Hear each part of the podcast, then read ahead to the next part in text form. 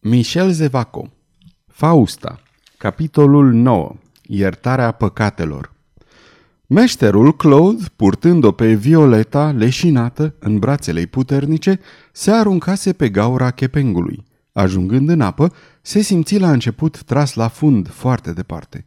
Strânse copila mai tare la pieptul său uriaș și, cu o puternică lovitură de călcâi, se ridică la suprafața senei. Apoi toată puterea și instinctul lui de supraviețuire le-a folosit ca să mențină capul tinerei fete în afara apei. Deodată simți la genunchi ca o răzuială. Atinsese fundul râului. Atunci ridică copila cu totul deasupra apei și păși suflând din greu. Când se ridică pe țărm, văzu că se găsea aproape de strada Juiverii de sub podul Notre-Dame. Începu să alerge și în câteva minute ajunse acasă. La strigătele lui ușa se deschise. Doamna Gilbert a apărut tare speriată. Un foc bun!" gâfâi Claude. Rufe calde, repede!" În zăpăceală ușa rămase deschisă. Claude alergă în camera sa și o așeză pe Violeta în pat. Doamna Gilbert a prinse un foc zdravă în bucătărie. În clipa în care Claude pătrunse în casă, un om care intrase în strada Calendr se oprise în fața locuinței fostului călău al Parisului. Era Belgoder. Chipul ticălosului era înfricoșător de vesel. Văzu ușa deschisă și se opri un moment, încurcat. Apoi, apucând un pumnal scurt în mâna ascunsă sub mantie, ridică din umeri, bodogănind. Cu atât mai bine, la urma urmei. S-ar spune că meșterul Claude nu mă așteaptă decât pe mine.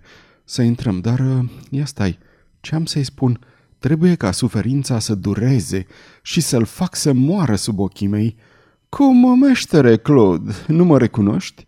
Privește-mă bine, eu sunt cel pe care îl legai la stâlpul infamiei atunci când ți era atât de ușor să mă lași să fug. Acum, fii atent, eu sunt cel ce a răpit-o pe micuța Violeta. Și știi ce am făcut cu neprihănita și nevinovata dumitale copilă? Am făcut din ea o târfă. Du-te să o găsești în palatul monseniorului de Ghiz. Ei, ce spui de povestea asta plină de haz, bunul meu, domn Claude? Banditul rânji, povestindu-și toate aceste lucruri. Intră și văzu uși deschise în fața lui. Deodată se opri. Îl văzuse în fundul unei camere pe Claude, a plecat peste un pat, cu umerii zdrobiți de hohote de plâns, gemând. Trăiește, Doamne Iisuse, care ai milă de bieții oameni, ai avut deci milă și de mine. Violeta, copila mea, deschideți ochii. Belgoder rămase o clipă ca trăsnit. Apoi, iute și neauzit, se retrase în camera vecină care era sufrageria. Acolo domnea întunericul. Țiganul trecu după aceea tăcut prin ușa sufrageriei, apoi ieși prin ușa din afară și se îndepărtă grăbit.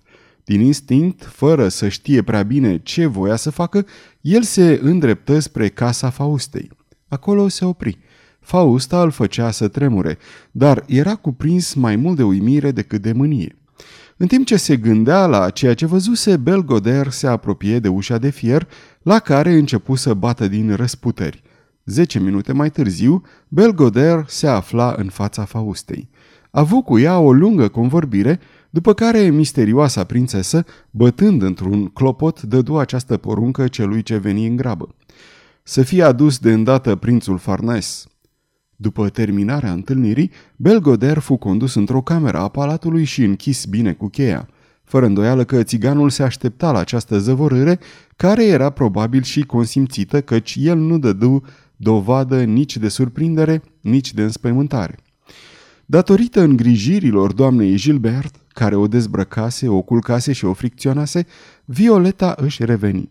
Iar atunci când meșterul Claude putu intra în cameră, o găsi pe copilă cu ochii larg deschiși, visătoare, căzută pe gânduri, părând să cugete la lucruri dureroase și triste. Tuși ca pentru a o preveni pe Violeta de prezența lui și, de departe, cu un glas umil și răgușit îi spuse Încearcă să dormi, nu te mai gândi la tot ce a fost. S-a terminat, nu înțelegi? Trebuie să te odihnești pentru ca mâine, de vreme, să putem porni. Nu, nu, nu, nu-mi spune nimic, taci. Să știi doar că atunci când vom fi departe de Paris, când vei fi în siguranță, ei bine, atunci vei fi liberă să mă vezi sau să nu mă mai vezi. Violeta a voit să rostească câteva cuvinte, dar Claude se grăbise să dispară. Când primele raze ale soarelui pătrunseră în odaie, ea se ridică, se îmbrăcă și se așeză într-un fotoliu cu mâinile împreunate, cu capul plecat pe piept. Fu momentul când Claude își făcu apariția. În câteva minute va sosi o trăsură bună de călătorie. Ai să te urci în ea împreună cu doamna Gilbert. Eu voi urma călare și știi să n-ai nicio frică.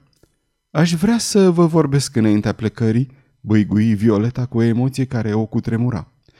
Claude se îngălbeni. Totuși, Violeta tăcea, plecase ochii și continua să tremure. Claude, printr-o sforțare disperată, zâmbea. Haide, zise el cu un glas pe care îl credea firesc. Vorbește din moment ce ai să-mi spui ceva. Eu, vezi tu, cred că... Deodată căzu în genunchi.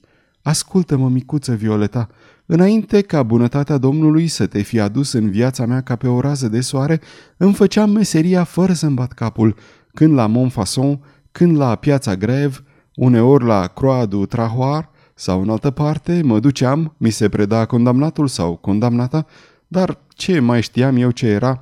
Tatăl, bunicul, străbunicul, toți au omorât. Am făcut ca ei, era doar meseria familiei. Violeta asculta și era atât de uluită încât îi fu cu neputință să facă cea mai mică mișcare. Astfel se petreceau lucrurile, adăugă el, când iată că într-o zi te-am ridicat, te-am luat cu mine, slăbuță, micuță și atât de frumoasă, n-ai să afli niciodată ce s-a petrecut în inima mea în clipa când întindeai micile tale brațe spre mulțime. Întindeam mânuțele spre mulțime? Bineînțeles, și eu am fost cel ce te-a cules, fiindcă n-aveai tată. Fără tată, exclamă Violeta zguduită de o tresărire. E adevărat că tu nu știi, te-am mințit întotdeauna. Eu nu sunt tatăl tău, termină el umil. Violeta își duse repede mâinile la ochi ca pentru a-i feri de o lumină prea puternică și îi murmură. Oh, Simon, în agonia ta ai spus deci adevărul. Ea rămase astfel, cu fața ascunsă în mâini, în timp ce Claude continua. Iată, eu nu sunt tatăl tău. Înainte de a deveni a mea, de a te fi cules, sărmană micuță părăsită, eu nu știam ce este viața. Dar când te-am avut pe tine într-o zi, am observat deodată că nu mai eram același, că mi era groază să mai ucid. Mă și gândeam la ceea ce vei spune tu dacă ai aflat vreodată înfricoșătorul adevăr. Am crezut că îmi voi regăsi liniștea renunțând la groaznica mea funcție, dar de unde? Strigoii roiau în jurul meu mai mult ca oricând și numai lângă tine, în micuța noastră casă din Meudon, mă mai simțeam redevenind eu însumi. Dar a fost o fericire prea mare pentru mine și te-am pierdut. Nici eu singur n-aș putea spune cât am suferit în acești ani de singurătate și deznădejde și iată că în momentul când te regăsesc, în clipa când puteam spera să trăiesc din nou, tu afli ceea ce am fost în realitate. Acum știi tot. Ceea ce voiam să-ți cer este doar să-mi îngădui să te salvez, să te pun în siguranță, iar după aceea mă vei izgoni. Claude plecă capul în genunchi prăbușit în el însuși. Violeta își deschise ochii albaștri, în care îi licărea o zare de lumină și cu un glas blând zise. Tată, bunul meu papa Claude, îmbrățișează-mă, vezi doar cât mă faci să sufăr. Ce ai spus?" bolborosi Claude tremurând. Violeta, fără să răspundă, cuprinse cu mânuțele ei uriașele mâini ale călăului, îl făcu să se ridice și atunci când Claude, ieșit din minți, căzu în fotoliu, ea îi se așeză pe genunchi, își încolăci brațele în jurul gâtului și, punându-și adorabilul ei căpșor pe pieptul lui, repetă. Tată, bunul meu tată, îmbrățișează-ți fica. Sfârșitul capitolului 9